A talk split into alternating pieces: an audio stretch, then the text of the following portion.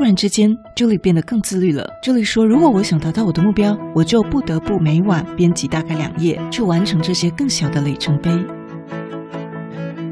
大家好，欢迎收听《不是你想的领导力》，Easy Manager。没时间读商业管理的书吗？不是你想的领导力，是能让你用听的读书会。今天我们继续来读这本哈佛深夜好评的好书《The Making of the Manager》后天经理养成之路，让管理职人们获得管理心法与反思应用。作者是现在带领百人团队的 Facebook 设计部副总助理卓朱莉。上集我们谈到了如何根据团队的优势来制定计划，在执行时，我们应该要专注于做好某几件事，把自己团队的精力花在刀口上。再来，我们要定义谁来负责什么。这里举例，经过一些冗长的会议讨论。让属下们各自去讨论专案，花了很多个小时，或者是好几天、好几周的时间，最可能答案却是什么都没有发生。怎么会这样呢？当所有全部明确时，很多事就从时间的裂缝中溜走。这不仅仅会发生在会议中，有时候助理向很多个收件人发同一封 email，里面提到要解决的问题，结果呢，后面再来追踪这件事情时，每一个收件人都没有做，因为他们可能会觉得这件事你到底是要谁做啊？然后要做什么？每个人都可能认为别人更需要对这件事负责，这一点是不是非常显实在我们职场生活中呢？所以呢，一开始呢就要先制定谁要来做这件事情。因为他们彼此之间并没有决策权，所以每个人都在尝试说服对方，要对方来接这个案子。而 Julie 后来就反省，他应该事先澄清他期望的方式，例如：A A 同事，我希望你带头制定选项；A B 同事，我希望你能来定义这个视觉语言，或者是说，你们每个人都该尝试一下制定选项及定义视觉语言。那你们会如何设计这个？对于有不同意见的领域，让我们三个人聚在一起，然后呢，我来定个会议。好，最后一点，你听过帕金森定律吗？这是由二十世纪的英国历史学家和学者帕金森所指出的。他说在，在工作都能够完成的时间内，工作量会一直增加，直到所有可用的时间都被填满为止。这里提这个呢，主要是在讲我们有这个效率不足跟做事缓慢、节奏拖延的问题。在这个学家长期的研究调查指出，他发现一个人做一件事耗费的时间差非常的大。有的人可以在十分钟内看完一份报纸，他也可以花五个小时去看完一份报纸。忙碌的人也可能在二十分钟内寄出一叠明信片，但一个无所事事的老太太，她可以为了给外甥女写张明信片，足足花了一整天。找明信片一个钟头，找眼镜一个钟头，查地址半个钟头，哦，怎么怎么，非常的慢，整个放慢了节奏。特别在工作中，工作会自动的膨胀，占满一个人所可用的时间。如果时间充裕的话，他就慢慢做，慢慢做，把所有的时间都磨掉了。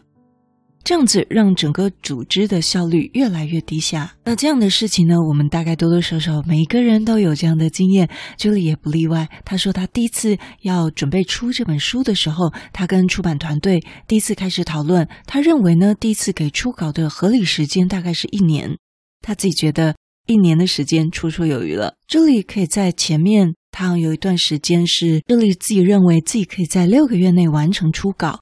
一年真的是非常足够了。结果呢？你猜怎么了？在这一年内，他发出了一份没有完全好的初稿，并且呢，在前面的九个月里，他根本就没有好好的做，因为他一直觉得时间很多。如果有另外一个紧急任务出现了，他就会去做那个紧急任务，而没有做自己手边要做的稿。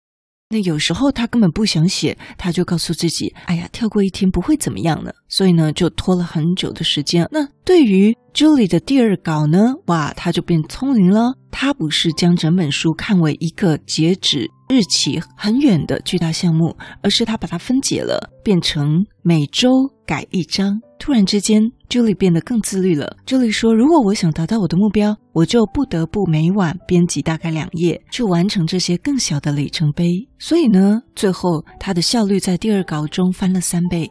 没有什么东西会在一夜之间就发生的。每一个伟大的梦想都是以数以千计的微小步骤往前迈进而达到的。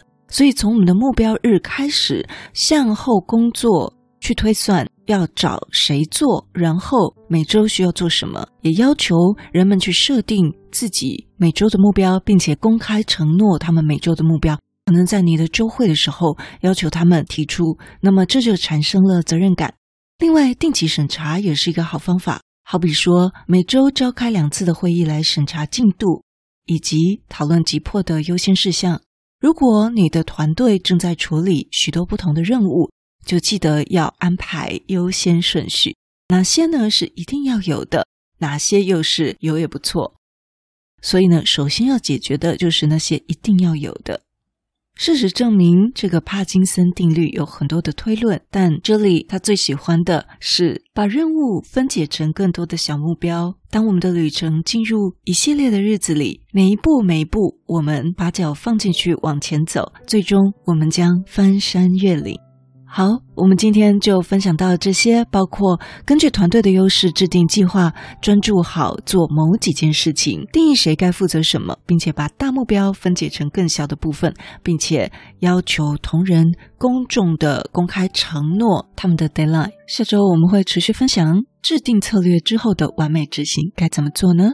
祝你有美好的一周，我们下次见。想要专心上班，但一直被杂事打断思绪吗？有听过番茄工作法，但总是用得不顺，不知道怎么正确使用？别担心，我们八月份的 VIP 音档不再与分心抗衡的超实用三种工作术，预留没干扰的时段给重要的工作，让你工作事半功倍，提升效率。欢迎加入本月 VIP 优惠方案，详见资讯栏。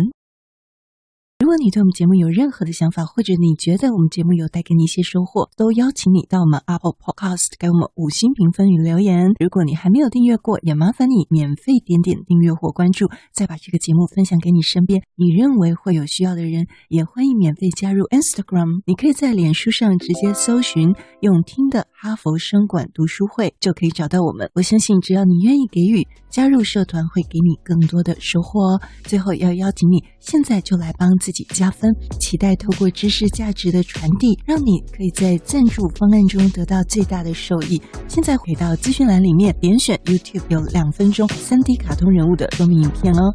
我知道你是非常非常忙碌的，但是你却选择收听我们这一集的节目，非常的感谢，而且你也是最棒、最优秀的。不是你想的领导力，是能让你用听的管理读书会，轻松就能让你应用在职场上。祝福你有一个很棒的一天，我们下次见。